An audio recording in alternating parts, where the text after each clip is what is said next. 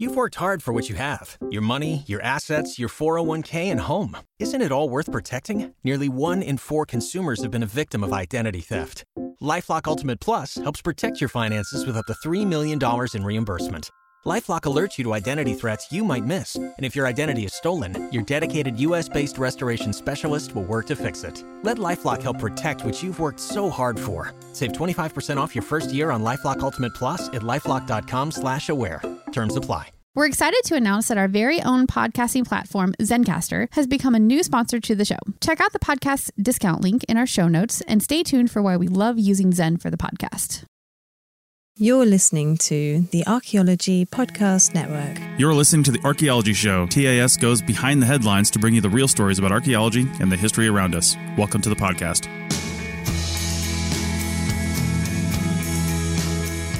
Hello and welcome to the Archaeology Show, episode 104. On today's show, I talked to Simon Young from Lithodomos VR about traveling back in time from the comfort of your own home.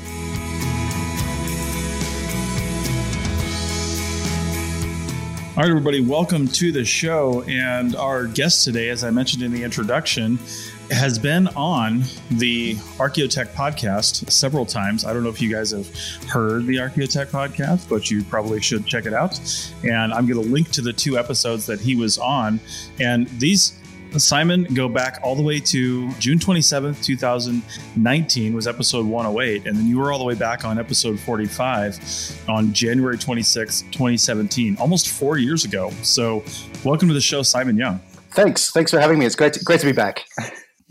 well, there you go. And we brought you back a third time now and on a completely different podcast because well, you guys are just doing super cool things. So Simon runs Lithodomos VR, as I mentioned in the introduction. And first, Simon, why don't you just tell us in its broadest sense what Lithodomos VR is, and then we'll kind of get into what you guys are doing. Like, what's your what's your mission statement, for lack of a better word?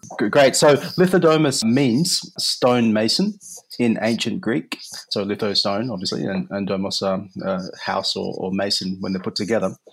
And we were founded in 2016 on off the back of my PhD thesis on ancient Greek and Roman cityscapes in Asia Minor, and there is a connection there that I'll, I'll go into.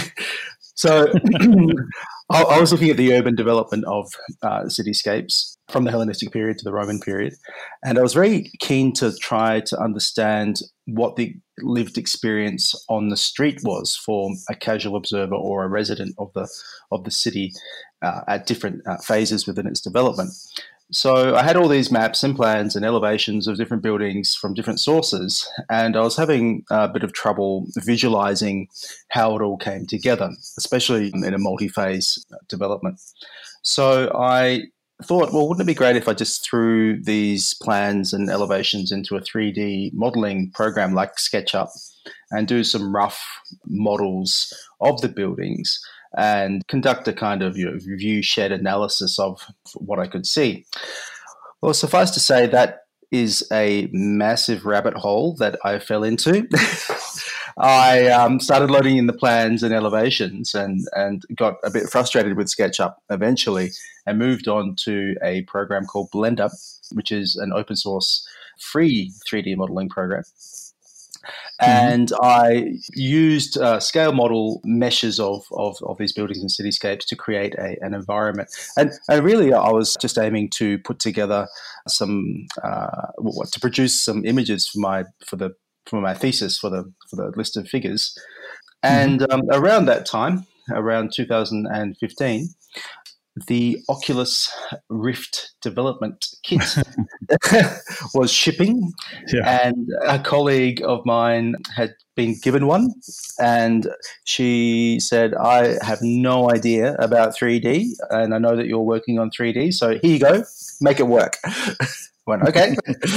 so um, the, the second rabbit hole opened up as I started on w- producing a workflow to get these models into an Oculus Rift headset one and one one day I'll never never forget. I put on the headset, fired it up. It worked, and there I was standing in uh, one of my models, and it was just incredible to to see everything to scale, to to have this sense of of being there. And I thought, wow, this is really cool.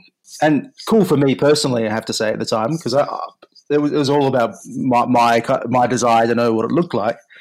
So mm-hmm. then then I um, showed some colleagues and some friends, and they thought it was pretty cool as well.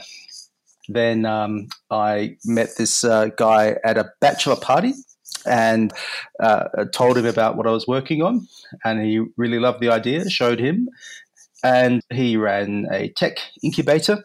So we uh, he decided to invest in in the idea. We developed a business plan, and in early 2017, we raised just under $1 million to fund Lithodomos, the, the company. So nice. The basic idea of Lithodomos, let's say at the beginning, was to create virtual reality um, experiences for people visiting archaeological sites so that they could visualize what things look like through a, a mobile virtual reality uh, device on site.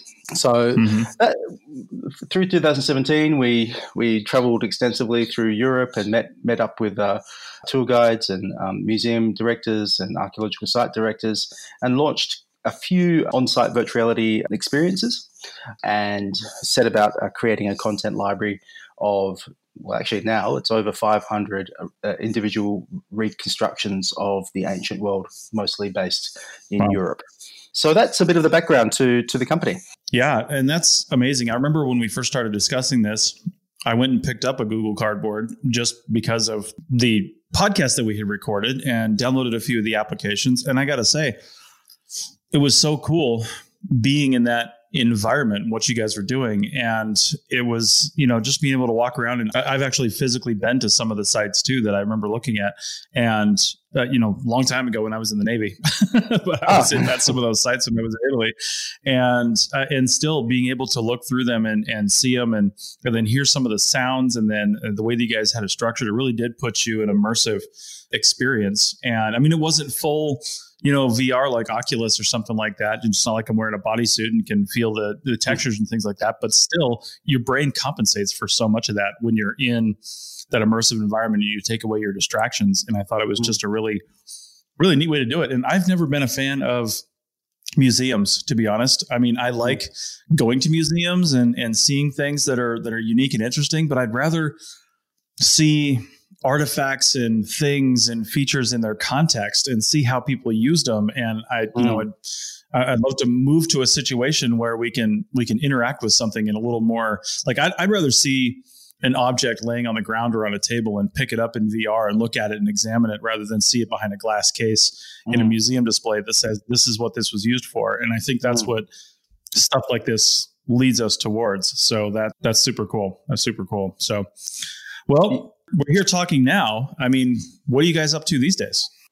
Just yeah, so picking up on that concept of the artifact behind glass, um, we've had a lot of discussions mm-hmm. about that um, internally, and it's such a 19th century approach to displaying yeah, right. artifacts. It's like taking a collection of butterflies and sticking a needle in them and putting them behind a case, and and then neatly writing out a, a, paper label underneath with the with the category of, of the butterfly.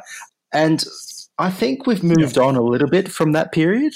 I think we've entered the digital age and the museum experience is catching up but needs to accelerate. A lot of museums, I have to say, a lot of museums are amazing, uh, doing this amazingly well and digitizing their collections and their experiences. But for the most part, most museums are still stuck in the 19th century with those with that that classification of artifacts out of context mm-hmm. behind a glass case. Yeah, the archaeology museum in Naples, Italy. My wife and I went to it. I think it was three years ago now when we were we were in Italy for a few weeks. We probably talked about this the last time we had a show mm. uh, in 2019, but it, you know that was one of the ones that honestly, the thing that most impressed me about that museum were the big, massive sculptures, the marble sculptures, mm. and things like that, because that's just kind of on a scale that you can't even imagine. But then mm. a lot of the stuff from Pompeii was literally that, just like here's case upon case of beads that are made yes. of this. And I'm like, wow, that's yes. that's great. Why do I care? Yeah. you know, it just didn't make any sense to me. So I, I love what you're doing with uh, these ideas. mm, yeah. So uh, I guess um, so. at the at the beginning of Lithodomos, intuitively, I had a sense that it's uh, one of my initial pitches actually for the company was that it's difficult to connect to artifacts in a in a, in a glass cabinet. Mm-hmm. And the whole idea of, of taking artifacts and putting them into their original context within virtual reality potentially had the, the capability of transforming an existing collection into something that's, that's interactive and immersive. However, I would, would say that VR has gone through a very interesting journey since Oculus, I think, led the revival of, of the mm-hmm. concept. There was a lot of hype in 2015, 16, 17 about virtual reality taking over every aspect of our lives, um, and it really hasn't. It hasn't taken off right. um, and met the expectations of, of um, enthusiasts and, and supporters. In fact, the, the penetration of, of virtual reality in households is less than, I think, zero a 0.01%. Do you think that's a cultural thing or a technological thing? Is the technology just not there yet to be accessible to us? Or, I mean, I have a friend who just got back into his PlayStation VR. He's had VR for a while, and for some reason, he just like rediscovered it. Now he's posting all over Facebook about he's how he's exploring No Man's Sky, the PlayStation Five, PlayStation Four game right. in VR, and just like mm. you know changes changes your whole perspective of the game. But you're right. I don't know too many people that either a have one, but then also b actually use it, you know, on a regular basis. So I don't know. Yeah. What do you what do you think it is? Is that our is that our ability to just not understand it and, and get into it, or is the tech just not there? I think it's a, a, question of adoption waves. I've seen a really interesting chart, and, and, I think if you if you if you Google it, it's pretty easy to find about adoption rates of radio and television. Mm-hmm. And what you see is that the initial release of the technology has a modest or small uptake, and then it then it rapidly declines. And then several years later, once people are used to the idea, there's a massive uptake of the technology. So I think we've seen the first yeah. little bump, and and we, we will see a a, a, a larger um, uptake of, of, of the tech in the future. Mm-hmm. I was watching a, a, documentary on the Australian Broadcasting Commission's channel, our ABC. Mm-hmm. It was about a family living living back in a modern family living in the 1930s and 40s. And apparently, when TVs came out, there were massive debates about which room they should sit in and how lounge how, how lounge rooms, sitting rooms needed to change and where they should go in relation to the sofa, in relation to the coffee table. It was a big thing. Mm-hmm. I think I think in most people's homes these days, the television is is the central part of of, of the lounge room. yeah, if not in every room as well. I mean, exactly. exactly. Exactly. Yeah. I do think technology does have a role to play. I think that the um, Oculus Rift, with its external sensors, in a room made it quite difficult to set up. It was quite expensive as well. Mm-hmm. Facebook remains very committed to virtual reality technology. And I don't know if you've had a chance or any of, of your listeners listeners have had a chance of, of um, trying the Oculus Quest 2. But mm, it's no, amazing. It's amazing because yeah. it's um, it's fully free roam, so you can walk around in a virtual reality space with no sensors. So, really? yes, it's a massive leap forward, and also the price point has dropped considerably. I think they are retailing at 299 US dollars, uh, which isn't Jeez. too bad. And the resolution is incredible. I might go. I might buy one right now while we're on a break yeah. for our yeah. I mean, that's because it, honestly, when I was talking to that friend of mine who's gotten back into his PlayStation VR for like No Man's Sky, I'm not too much of a gamer myself, but I do have a PlayStation 4, and almost because I wanted to get the No Man's Sky game because there was a whole archaeological thing going on about exploring and cataloging that world, that progressively generated universe. Hmm. So I was interested in the VR aspect of it as well. But like you said, with the no sensors aspect, this is what's keeping me from the VR because my wife and I, over the summer, moved mm. into an RV. We're in a 36 foot RV and we're oh, in different places around the United States now. I know. Ooh. And plenty of room for the PlayStation, plenty of room. We got a TV, but because of the yeah. configuration of our living space, I I could use the VR, but I have to be plugged into the PlayStation, which is on the opposite end of the RV and the entertainment yeah. console from where the TV actually is, and you still need the camera as well to to basically monitor your head movements and other things. And I don't think the lighting is good enough in there.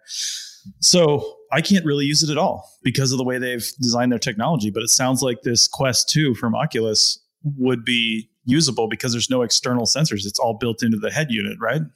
Exactly. In fact, what you could do um, if you have a 5G connection or if you if you down, download the content previously, you could go out mm-hmm. To a deserted crossroad at at the full moon and and yeah. draw and draw a, a, a play space that's 10 meters by 10 meters and and go for it.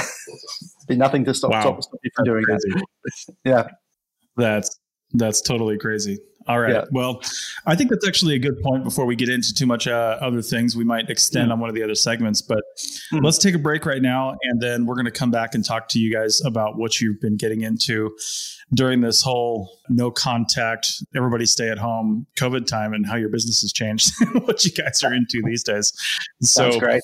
we'll be back in just a minute uh, with Simon Young from Lithodomos. Back in a second. Chris Webster here for the Archaeology Podcast Network. We strive for high quality interviews and content so you can find information on any topic in archaeology from around the world. One way we do that is by recording interviews with our hosts and guests located in many parts of the world all at once. We do that through the use of Zencastr. That's Z E N C A S T R. Zencastr allows us to record high quality audio with no stress on the guest. Just send them a link to click on, and that's it. Zencastr does the rest. They even do automatic transcriptions. Check out the link in the show notes for 30% off your first three months, or go to zencastr.com and use the code TAS.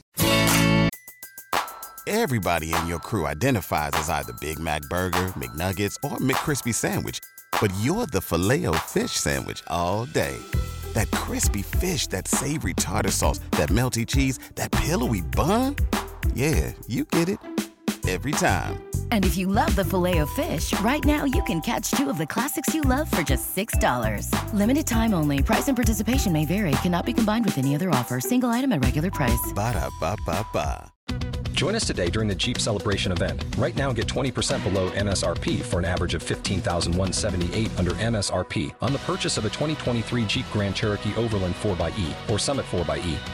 Not compatible with lease offers or with any other consumer incentive offers. 15,178 average based on 20% below average MSRP from all 2023 Grand Cherokee Overland 4xE and Summit 4xE models in dealer stock. Residency restrictions apply. Take retail delivery from dealer stock by 4 1. Jeep is a registered trademark.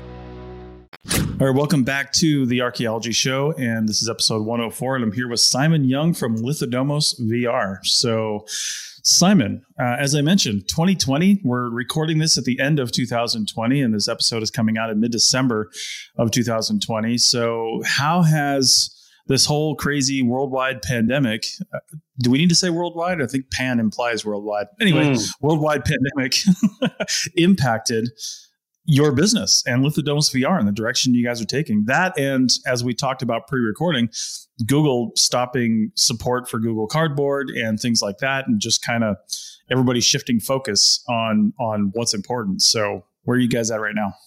Yeah, so at the end of uh, 2019, we were doing a, let's say, a, a, review or a stock take of, of where we were as a company. And one of the big observations was that it was a shame that our content was locked up in solely virtual reality glasses. Mm-hmm.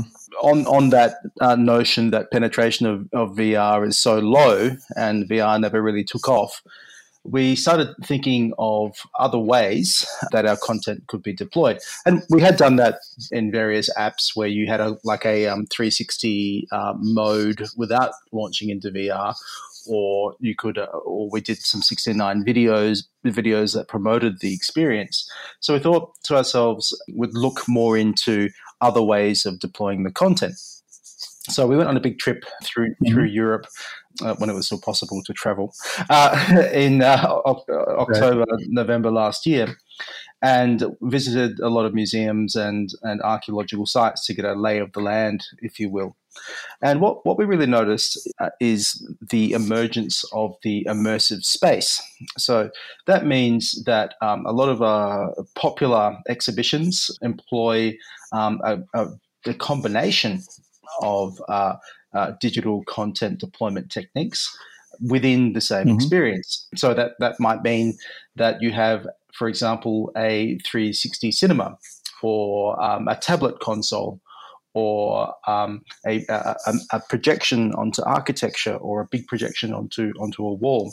In fact, uh, one of the most impressive uh, exhibitions I went to see was one on Claude Monet in Barcelona, and they they, they had put together an incredible combination of of different types of digital content.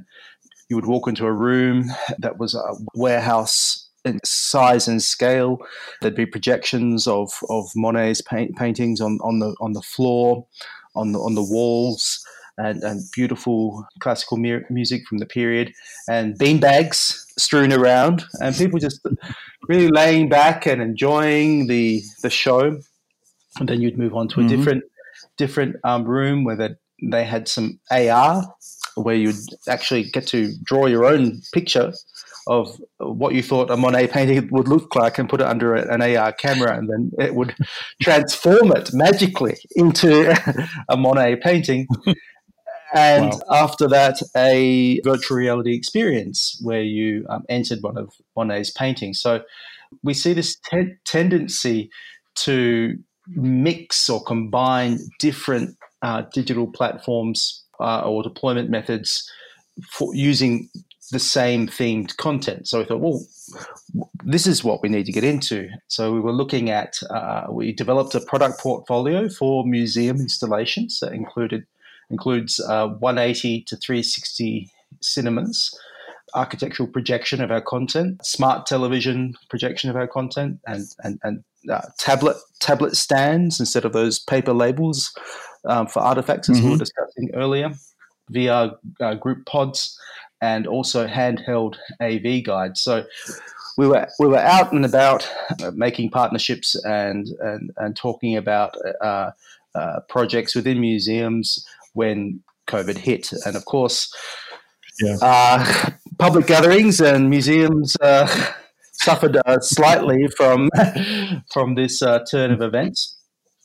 So Mhm. we still think that a cross platform deployment of our content is a good idea. So we focused our energies into what we call the um, consumer multimedia guide. So this is a uh, product where visitors to museums and archaeological sites can uh, use their own device to access Mhm. 360 reconstructions and other digital content as a guide through a site or a museum. So it turns out that it's very popular. Uh, It's a very popular concept because visitors are using their own devices rather than sharing an audio guide that's been disinfected or some other type of Yeah. hardware that the museum gives out. So it's entirely contactless Yeah. and it, and it's web based, so it works on any device, apart Nice. from a, no- a Nokia from um, 1998. a Nokia phone, so Yeah. it won't work on those, but but any any smartphones within the last five years, more or less. Yeah. So Yeah. so we launched that product about uh, two two weeks ago. It's called Ancient World, and um, I, I- I guess we'll place a link under under the interview later uh, after. Yeah. Mm. So that's Yeah, that's where we've been going. Mm. One other thing that that came up from talking to museums and, and to visitors was that our our virtuality uh, experience on site depended entirely on on the guide um, who was uh, who was taking their group through the archaeological site to explain the history of the site and to and to give the context for the 360 3D reconstructions. So what we've done with Ancient World is we've saw, we've sourced local guides to uh, record an audio narrative to accompany the 360 reconstructions. But they do it as if you were in the ancient world. So we have a, for Rome, we have a local guide called Alessia who is describing what you're seeing within your um, your AV guide, um, pointing out the different points of interest, and is with you as your virtual guide through this this journey in the ancient world. Hmm. That's really cool. I like it. You know, you, you started this whole thing out talking about when you're doing your PhD, you know, wondering what it was like to stand on the streets of the places that you were studying, right?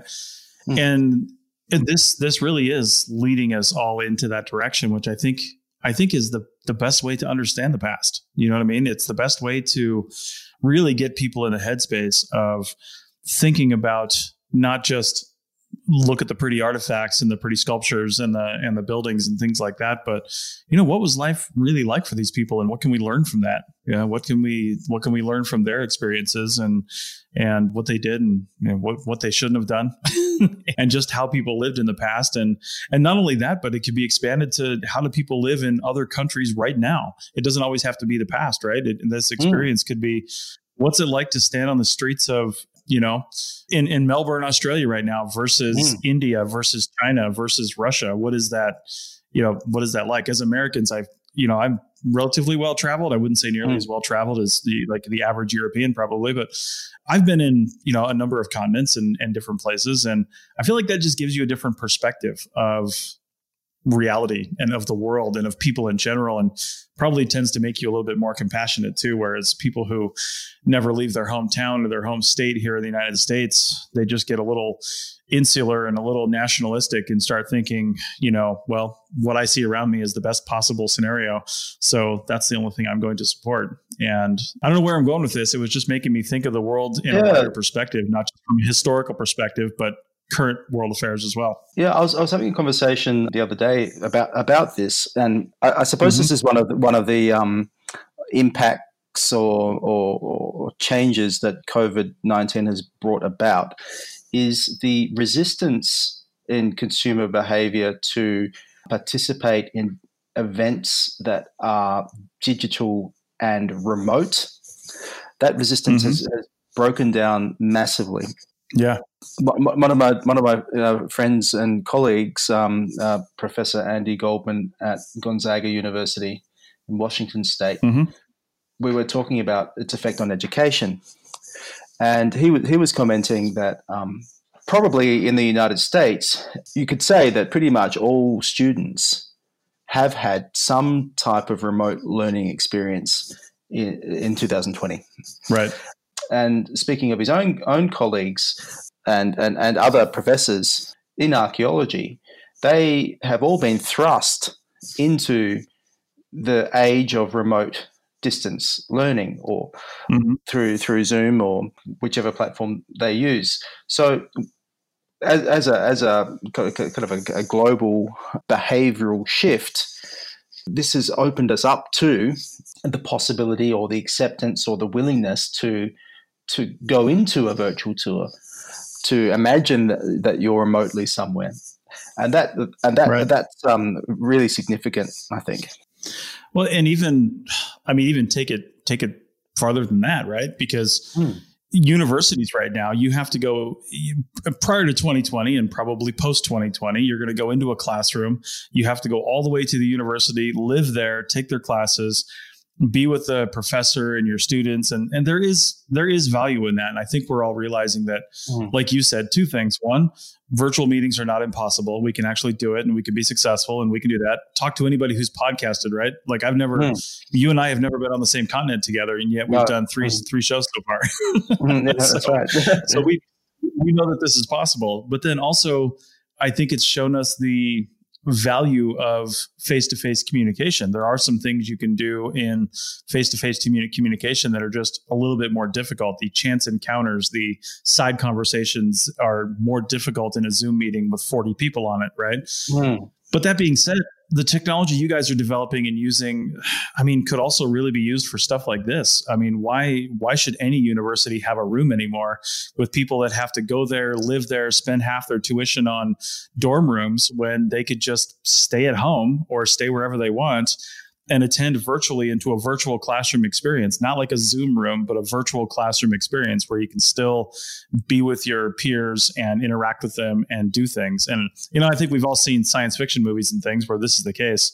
And sometimes it all goes horribly wrong. But I think, I think taking the, the bright side of this pandemic, like you said, it's it's opened our eyes to the possibilities of virtual interactions And if we could have the technology to support that, because you know, one of the reasons that people hate Zoom meetings is you've got sometimes 20 30 40 people sitting on a screen and, and you don't have an appropriate screen for it you're using mm. an ipad you're using a 13 inch laptop but if we all mm. had a wall screen at home that we could sit in front of that had everybody right there and it was just the the technology was more conducive to the environment in the event but right now those two things aren't matching up but i think mm. vr could possibly be the the easier answer for that than a than a 42 inch computer screen which will cost you $8000 you know what i mean mm. so I don't know. Yeah, yeah, we, have been we've been actually working a little bit. We've had a few meetings now in a, um, a, a an Oculus Quest two application called um, Immersed, where they set up mm-hmm. a, uh, a, workspace.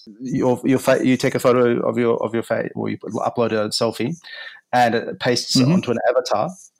And we're in a big workroom mm. with whiteboards, 3D sound, mm-hmm. and it's it it really makes a difference. It, it's it's so much yeah. better to to be able to turn turn around and, and and speak to somebody or you know pass them something or uh, or, or uh, to, to, expand the whiteboard or to to to annotate the photograph. We're a lot more a lot more present in in that immersive space. So having said that, imagine with our 3D environments that we've developed, the archaeology professor or high school teacher or history buff or enthusiast appearing in the Roman Forum for a lecture on the Roman Forum, and the nice. the instructor taking the group around the Roman Forum and explaining each of the um, buildings or, or, the people and what they're doing, the activities. Yeah. That would be very cool, and it's not. It's yeah. not. We, we we have the technology. nice, nice. And, and the technology is getting cheaper and cheaper too. And mm. in, in, the last few minutes of this segment, because I, I, don't want to spend too much time on this, I'm just curious mm. about it from a theoretical standpoint. But mm. you know, VR's, as you said, it, it's coming along. Uh, it's progressing, even if there's a somewhat of a somewhat of a low spot from the high that we had a few years ago. As technology mm. curves go, it's going to go back up. But what about the other technologies related to the VR experience. And I'm thinking, you know, I've read a lot of sci-fi and seen all the movies. Mm. You know, the full everything from smells to the full body tactile experience. You know mm-hmm. what I mean? Have you guys done any research or have any long term roadmap plans that include those other senses? Because audio is clearly a thing that that you're doing and, and that other people are doing, and video. But what about all the other senses to make this mm. a, a fully immersive experience? Oh, and I have to I have to agree I, I, agree with you there that I do I do a lot of research into that myself. I, am completely up to date mm-hmm. with Star Trek and uh, with uh, with the Mandalorian, of course. So of course. So I'm, I'm, I'm very I'm very uh, take, take my research take my research very seriously. That's um, right. That's right. I, I, I think well, haptics is a big thing, isn't it? The the touch, the touch yeah. um, feedback, and uh, 3D sound as well. And I think I, I, I, kind of want to segue into augmented reality glasses. Mm-hmm. So there's this this this sense that you have this overlay of the world through uh, your virtual reality glasses. Uh, the Oculus Quest has, has, cameras so you can see where you are if you need to, so you don't bump into anything. Mm-hmm. Facebook and Apple are, are working on, well, Apple, we're not sure, working on augmented reality glasses. So, so glasses that you would wear as if they were normal glasses to overlay AR experiences to the real world. Uh, this, this convergence of reality with um, a, a, digital sense of being is probably the next big big step. Smell uh, is, is, is a bit it's a bit trickier. I think I'm not sure how you would do that without placing an implant in the brain or creating some kind of um, device that that can that can fabricate smells. Mm-hmm. Yeah. Yeah, it's uh, hmm. it's an interesting interesting nice. um, time. Indeed, it is. All right. Well, with that, we will take our final break and come back and wrap up this discussion with Simon Young from Lithodomos VR. Back in a minute. Everybody in your crew identifies as either Big Mac Burger, McNuggets, or McCrispy Sandwich, but you're the filet fish Sandwich all day. That crispy fish, that savory tartar sauce, that melty cheese, that pillowy bun. Yeah, you get it every time. And if you love the filet of fish, right now you can catch two of the classics you love for just $6. Limited time only. Price and participation may vary. Cannot be combined with any other offer. Single item at regular price. Ba da ba ba ba. Join us today during the Jeep Celebration event. Right now, get 20% below MSRP for an average of 15178 under MSRP on the purchase of a 2023 Jeep Grand Cherokee Overland 4xE or Summit 4xE. Not compatible with lease offers or with any other consumer incentive offers. 15,178 average based on 20% below average MSRP from all 2023 Grand Cherokee Overland 4xE and Summit 4xE models in dealer stock. Residency restrictions apply. Take retail delivery from dealer stock by 4 1. Jeep is a registered trademark. Welcome back to the final segment of the Archaeology Show, episode 104, with myself and Simon Young from Lithodomos VR. So, you know, Simon, we're going to talk about a little more about what Lithodomos has to offer here, but there's something we were talking about before we started, and I wrote the note down and I want to talk about it. So, Web VR, tell me all about that and what it is. Uh, well, so Web VR is a concept we, we all know about the Internet of Things and the, the whole concept that, that that the web covers everything. But there is this exciting mm-hmm. innovation within browsers, which is uh, which is at WebVR. Now, you might think to yourself that WebVR means that you're within an Oculus Quest headset, and then you bring up a, a virtual browser, and you see uh, Google, and you you do a Google search with your digital fingers, and and find the lolcat images you were looking for. But that's that's not what it is. Web, web mm-hmm. VR, it's it's the idea that you can enter a room scale free roam environment that is streamed to your headset. So hmm. let's take an example. Uh, let's say that I'm in a uh, virtual lounge room where I've had my, my meeting with my friends and and colleagues, and I look over at the virtual bookshelf, and I walk over to the virtual bookshelf, and there's a virtual book on ancient Rome. I, I pull down the book, I open it up, and I see an image of the Roman Forum animated in a way that you would expect the Harry Potter newspapers to be animated.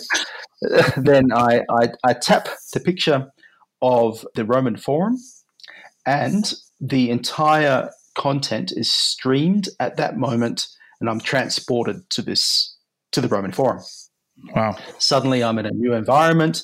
I, I look over there at the, at, at the um, pal- uh, or look up to the, the, the, balcony of the Palatine Palace, and I, I say, I want to teleport up there. I teleport up there. The content streams again. So I start going from place to place through links in a mm-hmm. virtual reality web.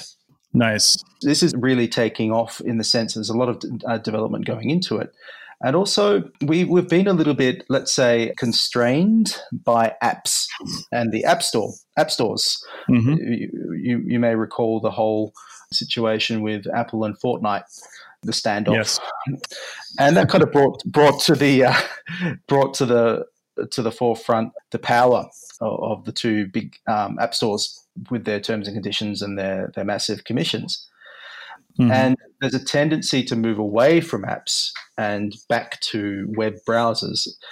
And web browsers, as we all know, are becoming quite sophisticated applications capable of uh, a lot of functionality, such as you know, recording podcasts or um, mm-hmm. uh, internet banking or Zoom meetings. And this functionality, Web VR, is, is another one that's emerging. So I'm really excited by that concept. I think it's got a got a great future. I think I think everything's moving to the cloud anyway. Mm-hmm. So having a virtual reality version of the ancient world that you can freely navigate would be a good thing. Yeah, I think so. You know, I, I, one of the reasons apps took off as much as they did was because of you, you know the how difficult it was and still kind of is for some parts of the world to gain internet access on a consistent basis. I'll tell you what, I mentioned mm-hmm. early on that my wife and I moved into an RV. When you leave that nice little bubble of your home with your high speed internet and you go mm-hmm. on the road and now you've got varying situations and and things are changing and you've really got to look at your data usage and it's just it becomes a whole different ballgame. And uh, and I know not everybody's in that situation, but it lets me know that hey, not everybody has the best internet all the time and can access all this content, but that's quickly changing and you know the ubiquitousness of 5G and how how that's starting to become more prevalent in more areas. I don't know how it's doing in Australia, but here in, here in America, most of the major cities, yeah, it's picking up, and mm. most of the major cities have 5G and they have spots of 5G access. Um, I finally got, I just got the iPhone 12 Pro Max, so I now have mm. a, a 5G capable device, but I haven't been in the 5G service area yet, uh, so I haven't been able to to play with it. Yeah, look looking forward to that. And then, you know, the other thing we're looking forward to that just really blows all this stuff wide open is Starlink from mm. Elon Musk. Yes, and, exactly. Yeah, you know, having say, yeah. Uh, yeah, as an RVer, really looking forward to that uh, as something that that'll give me high speed internet pretty much anywhere I want to be, mm. and that's going to be amazing. So you're totally right. We had apps because you could download an app in its entirety onto your phone and mm. typically not have to worry about that. But mm. you know, a lot of apps do require uh, an internet connection to stay updated and to mm. sometimes download content from the web. And hmm. man, as we're shifting more and more away from that, though, there's no reason why I can't just be in a web page hmm. and access it from anywhere on any device. So that's that's super cool. It's amazing where we're going with this stuff. Definitely. Yeah. I, was going to maybe talk about also impact of COVID on the European tourism market and, and museums and archaeological mm-hmm. sites within the context of what yeah. we're doing. So obviously there was a massive shockwave throughout Europe when COVID nineteen hit, and to a great extent that's ongoing. Mm-hmm. And we saw we saw, as I mentioned at the beginning of it, a complete shutdown of uh, archaeological sites and museums uh, in, in, most major European destinations. However, what, what has, has happened in the meantime is a lot of local governments have been in the background working on strategies on post COVID, what's going to happen when we do reopen. And also a, mm-hmm. a, keen, a keen, let's say, observation or realization on the precariousness of the mass tourism market that within the blink of an eye countries that completely depended on on millions of visitors to to sites every year lost their income. Hmm. Yeah, and were devastated. So governments are very keen to find ways to ensure that um, that doesn't happen again in the future. A more sustainable mm-hmm. approach to to to tourism and cultural heritage. And one of the big pushes um, from a recent report by the European Travel Commission is to promote lo- local tourism, to get people back to the sites from the uh, Italians going back to the Colosseum or, or Greeks mm-hmm. going back to the Acropolis and, and finding new ways to invigorate sites and attractions. Part of the um, recommendation actually is to, uh, to partner with um, uh, innovative tech companies. Um, hmm. So we've found an increasing level of interest from museums at this period. You, you, kind of imagine that they're they're sitting sitting in their offices, twiddling their thumbs, going, "Okay, let's just wait for this to be over." That's not the case at all. They they, they are they are uh, planning and they are looking at innovation. They're looking at ways to open to attract local visitors again through digital mm-hmm. innovation. And so we're finding that slowly the interest in our uh, in our immersive exhibition portfolio of products is, is increasing. So going back to that, nice. that analogy of the um, glass case with the uh, butterflies or the pottery pottery sherds, one product that's garnering a lot of interest are the, t- are the tablet consoles. So this is basically an iPad in front of a stand that has an interactive display where you can see an artifact within its context and learn about it and and that's a quite a simple way to invigorate an existing exhibition mm-hmm. stand is with, with, a tablet. And they're very, they're, yeah. they're, very easily easy to install and immediately digitize the, the, the collection. Yeah, we also found that we think that the, the role of VR, especially in 2021, is perhaps not as the as as the show stealer, but as an important tool within a larger digital strategy. So, like the Monet mm. exhibition mm. I was I was um, touching on earlier, virtual reality experiences are one of the attractions within a larger digital strategy. So, visitors might come to see the 360 cinema projection or they might come to see to use the new AV guide that they pick up at the office. And over in the corner are the VR pods that some people might partake in, some may not. That sense of deploying the content over a, a wide range of different hardware. Nice. That's really cool. You know, and, and, thinking about just the iPad in front of the display or whatever at a, at a museum, I mean, we're easy, right? As people, if you give us just anything else other than a glass display case, we're pretty happy. So even even just interacting with something, I'm thinking about like national parks here in the United States. You know, they often have something. There's a lot of displays with stuff you have to read. Don't get me wrong, uh, and mm. sometimes that's okay if it's brand new and interesting. Sometimes it gets a little boring, but with anytime you have something you can interact with or move or just get into, even if it's just a simple simple concept, we're all in. Right? There's a line around the door for it, and and you want to you want to do it. So this is definitely a technology that's just waiting to be deployed. Yep, you walk into a into a into an old older museum room and you see you see a flashing screen. yeah. Make a bee, beeline towards the screen. yeah, that's right. That's right. And I think the the ancient world platform we've developed, which is web based, and and mm-hmm. uh, the, the, the secret is not so much of a secret, is that it's built for web VR so we mm-hmm. will be in the medium future create a way to launch into virtuality from from Ancient World. But nice. in the meantime, Ancient World uh, Multimedia Guide embraces this this idea of cross-platform deployment of content. It's an audiovisual guide that you can use on a smartphone, on a tablet, on a laptop, project on a smart TV, mm-hmm. use for Zoom, and because of its platform nature, it makes it very easy for museums to provide existing digital content or their own audio narratives.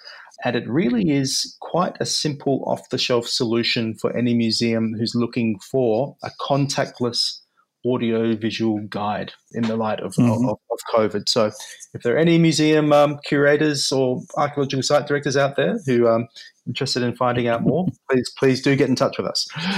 Yeah, absolutely. And i have been sitting on the Ancient World website for a little while here and just watching it cycle through some of the some of the really cool images and, and things on here is pretty neat. We're definitely going to link to this in the show notes, arcpodnet.com forward slash TAS forward slash uh, 104. And that's going to be also in your podcast player there. So check that out. So Ancient World is the is really the place people go. If you go to lithodomosvr.com, I believe uh, that's, I, right. that's linked in there too. Yep, yep. I just didn't have that in front of me. It, you'll find Ancient World there, but it it all it is it links to a separate website. But we'll also link to that um, in the show notes. So uh, definitely go take a look at that. And there is a free tour on here as well. If anybody wants to check out some of the other paid tours, do we have anything for them regarding that? Absolutely. So we will be offering a special uh, coupon for a fifty percent discount to listeners, and we'll, we'll, send through that that redeem code for those. Uh, for that discount after the show to paste uh, on, on on the website. Nice. Well, that's much appreciated. That's going to be super cool. So, what do you suggest somebody check out when they're first coming to this site? Just find something you like, or do you have a favorite? That's kind of like asking a parent who their favorite children are. they're, they're, they're, they're, they're, they're, all great. Uh, it really depends on um, where you where your interest lies. So we we start from mm-hmm. Stonehenge, Neolithic, and we go right through to Hobart in Australia, so uh, 1829. Mm. And a few sites in between. But we have uh, Rome, we have Athens, we have Ostia, we have Pompeii, mm-hmm. we have Split in, in Croatia, we have Corinth, we have Delphi, so and, and more. So there's 22 um, uh, tours available at the moment, and, and there are more coming uh, in the pipeline in, in the coming weeks. Nice, nice. That's really cool. Yeah, and I see the I see the links to the apps that we have talked about in the past down here as well. So you can still get those; those are still available. Um, if exactly. you still have a Google Cardboard or something like that, you can use them with it, even though Google's not selling it anymore. It still works. That's right. And if you have a have an Oculus Go, mm-hmm. one of our most popular Oculus Go apps is linked down there. That's Athens in VR. So that's a It's Oh. not quite free roam, but it's, you can um, teleport from place to place and learn all about Athens in the Roman period. Visit the Agora, uh, the Panathenaic Way, and the Acropolis, and even go inside Nice. the Parthenon. Oh my, that's pretty cool. I like it. All right. Well, Simon, this has been fascinating. I hope our audience has gained some insight into this and and what they can do and where they can go. And definitely check out the Ancient World website, ancient-world.co. Again, linked in the show notes. So you don't forget it. And when you go to those show notes, again, arcpodnet.com forward slash it's actually forward slash archaeology forward slash 104. I was looking at our, our recording link up here. So arcpodnet.com forward slash archaeology forward slash 104 for your coupon code. So you can check some of this out. There's various price ranges and just pick the one you want, drop in the code and go have some fun. So again, Simon, thank you for this. And I hope to have you guys on again.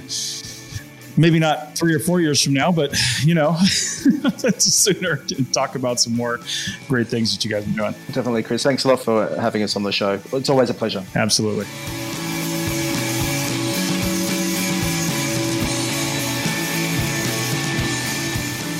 Thanks for listening to the Archaeology Show. Feel free to comment and view the show notes on the website at www.arcpodnet.com. Find us on Facebook, Instagram, and Twitter at ArcPodNet.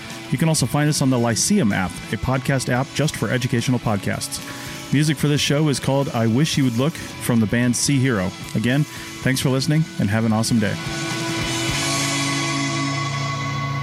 This episode was produced by Chris Webster from his RV Traveling America, Tristan Boyle in Scotland, and the Archaeology Podcast Network, and was edited by Chris Webster. This has been a presentation of the Archaeology Podcast Network. Visit us on the web for show notes and other podcasts at www.arcpodnet.com. Contact us at chris at archaeologypodcastnetwork.com. Thanks again for listening to this episode and for supporting the Archaeology Podcast Network. If you want these shows to keep going, consider becoming a member for just $7.99 US dollars a month. That's cheaper than a venti quad eggnog latte. Go to arcpodnet.com slash members for more info. Everybody in your crew identifies as either Big Mac Burger, McNuggets, or McCrispy Sandwich. But you're the filet fish Sandwich all day. That crispy fish, that savory tartar sauce, that melty cheese, that pillowy bun. Yeah, you get it. Every time. And if you love the filet of fish, right now you can catch two of the classics you love for just $6. Limited time only. Price and participation may vary. Cannot be combined with any other offer. Single item at regular price. Ba-da-ba-ba-ba. Pulling up to Mickey D's just for drinks? Oh yeah, that's me. Nothing extra, just perfection and a straw. Coming in hot for the coldest cups on the block. Because there are drinks. Then there are drinks from McDonald's.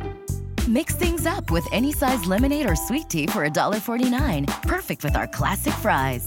Price and participation may vary. Cannot be combined with any other offer. Ba-da-ba-ba-ba. So.